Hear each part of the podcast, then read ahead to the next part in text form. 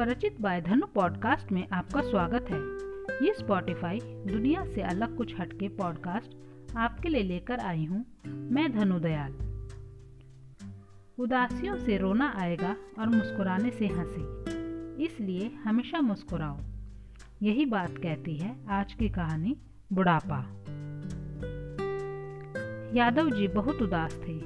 घर में आज उनका मन नहीं लग रहा था तो वे पार्क चले गए। एक बेंच पर बैठे अपने बीते दिनों को याद करते रहे। तभी पीछे से किसी ने उनके कंधे पर हाथ रखा। घूम कर देखा तो उन्हीं की उम्र का एक व्यक्ति मुस्कुराते हुए नमस्ते कह रहा था। यादव जी ने यादाश्त पर ज़ोर डाला, पर वे इस व्यक्ति को पहचान नहीं पाए। तब उसी ने कहा, जी, मेरा नाम राजेश मौर्य है। आपको पार्क में पहली बार देखा है।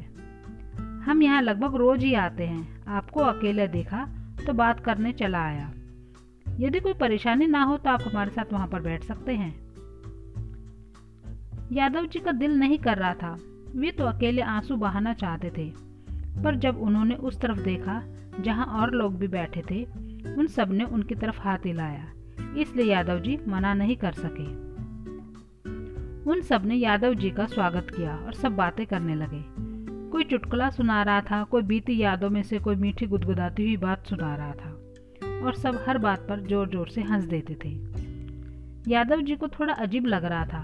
वे तो ठीक से मुस्कुरा भी नहीं पा रहे थे। तब राजेश जी ने कहा, यादव जी, लगता है आप किसी बात से परेशान हैं। आप हमें बता सकते हैं, शायद हम आपके कुछ काम आ सके। मेरा इकलौता बेटा कल विदेश जा रहा है। आगे की पढ़ाई करने। वह चला गया तो मैं अकेला रह जाऊँगा। तो आप भी चले जाइए उनके साथ। नहीं, मैं विदेश नहीं जाना चाहता। मुझे लगता है आपका बेटा पढ़ने में बहुत अच्छा होगा। हाँ उसे स्कॉलरशिप मिली है, वहाँ पढ़ने के लिए। फिर तो आप उसे जाने दें। अगर आप उसे रोकेंगे तो यह उसके साथ गलत होगा। आप उसकी तरक्की में बाधा ना डालिए और उसे हँसी खुशी विदा कीजिए। आप अकेले नहीं रहेंगे। हम सब यहाँ पर इकट्ठे होते हैं, एक दूसरे की परेशानी सुनते हैं और दूर करने की कोशिश करते हैं। हमारा बुढ़ापा किसी पर बोझ नहीं है। ये देखो, ये मोहम्मद साहब है, जो अपनी कॉलोनी के सबसे चहेते बुढ़े हैं। इनके घर में सब हैं और सब इनसे खुश हैं, क्योंकि ये उनकी मर्ज़ी से उनको जीने देते हैं और अपनी मर्ज़ी से खुद जीते हैं। जो मदद कर सकते हैं, करते हैं। घर में ही नहीं, मोहल्ले में भी देखो कितना खुश रहते हैं। और ये डिसोजा जी हैं, जो पास में झोपड़पट्टी है ना, वहाँ रोज़ बच्चों को पढ़ाने जाते हैं। और दिन के चार घंटे वे वहीं पर रहते हैं। और ये ये दयाल जी हैं, हम सब बुड्ढों में सबसे ज्ञानी।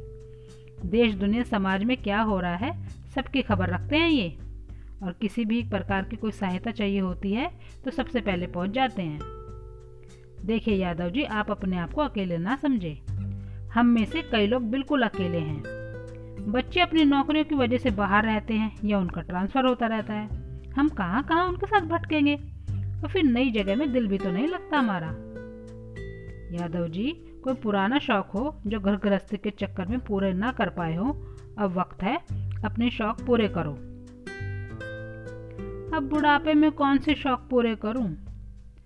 ओ यादव जी, यहाँ पर बुढ़ापा बोलना रोना बिल्कुल मना है। मुझे गिटार बजाने का शौक था और मैं अपने लिए एक अच्छा वाला गिटार लेना चाहता था, पर वह चाहत कब दब गई पता ही ना चला। तो ठीक है, अब गिटार खरीदो, सीखो और फिर एक दिन पार्टी करेंगे। उसमें आपका प्रोग्राम भी रखेंगे। ठीक है ना भाई? हाँ चड्डा जी, बिल्कुल ठीक कह रहे हो आप।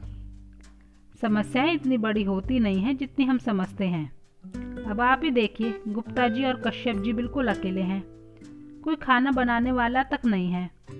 कुंतल जी की बहू पहले नौकरी करती थी, पर अब उसके पास छोटा बच्चा है तो नौकरी छोड़ दी। ये दोनों उनके घर ही खाना खाते हैं। दोनों उस बच्चे से खेलते हैं, इतने में बहू खाना बना लेती है। कई बार बहू की मदद भी कर देते हैं। होटल में बेकार खाने के पैसे देने से अच्छा है, बहू को अच्छे खाने के लिए पैसे दे।